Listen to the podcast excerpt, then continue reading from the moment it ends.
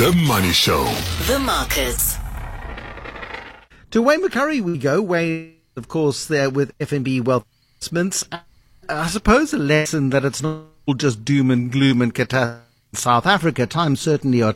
If you look at the super update, yes, it's South Africa logistics problem uh, was significant, but my goodness me, the wheels came off literally on second-hand car business in the United Kingdom and also some tough times in Germany for them too. Yeah, the Bruce, their local operations actually did quite well, but as you said, they had huge problems with uh, used cars in, in, in the UK and also the associated problems that you spoke about in Germany. And despite the weak rand, that actually pulled down the results. Although I didn't think the results were bad, but certainly I think the market was expecting a little bit more on that. Yeah, share price down 11%. Yes. It was uh, quite a big smack on the day for Supergroup, which is, I mean, one of South Africa's best run businesses. Let's be blunt about it. I mean, it's been a remarkable turnaround Yes. story from virtual bankruptcy all the way, you know, to, to one of the more remarkable turnarounds in South Africa's recent corporate history. Now, look, Peter certainly did a very good job there turning it around, and it was difficult because it came from. I mean, when you go back, it's quite a while now, and you go back and you think about uh, Larry and Yeah. what what he left behind. It was a huge task to turn that around, and well done to him. Yeah. Yeah, about 15 years ago the turnaround began and it's been very, very solid. Yeah, and it also goes to show that diversification isn't always the, the answer Yeah. to all of your problems. You go to other countries, you to simply take other people's problems on. And unfortunately, the the hit rate of South African companies overseas with their branches overseas is not good. No, it's not, unfortunately. Talk to me about Kumba Iron Ore and the frustration that they must be feeling with Transnet's failures. Um, again, everybody putting a brave spin on it, saying we're collaborating, we're working together.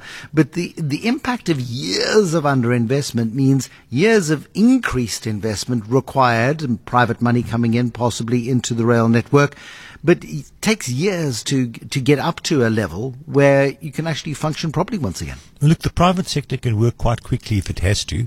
And, you know, as George was talking about, maybe we're at the point now where the government is just forced into a corner and cannot pursue their ideology anymore because things don't work. And, and the private sector is involved. We can look at what's happened in Eskom. I know we still got load shedding, but the amount of private generation is going to come on over the next year or two will negate that. And, you know, the same thing must happen at Transnet. And we know it is happening, even though the government will never use the P word. But effectively, that's what's happening there. The, the ports and the rails are being privatized because government hasn't got the capital nor the expertise to actually run these these uh, massive companies. And of course, the country needs it. Otherwise, you got no jobs, you got no growth. But remember, with Amplats and with Kumba, we are at the bottom of a commodity cycle. So what's happening now is actually not unusual at all. We just hope that, as in previous cycles, over the next two, three, four years, we do get an upcycle again.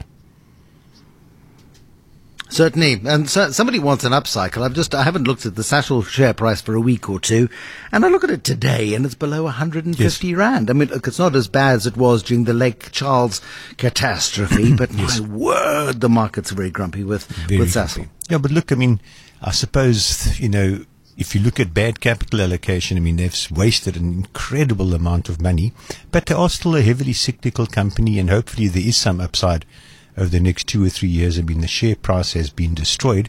I actually think it's very cheap at these levels, but I mean, it might get significantly cheaper before it turns. Wayne McCurrie with FNB Private Wealth and Investments. Thank you for coming in, Wayne McCurrie.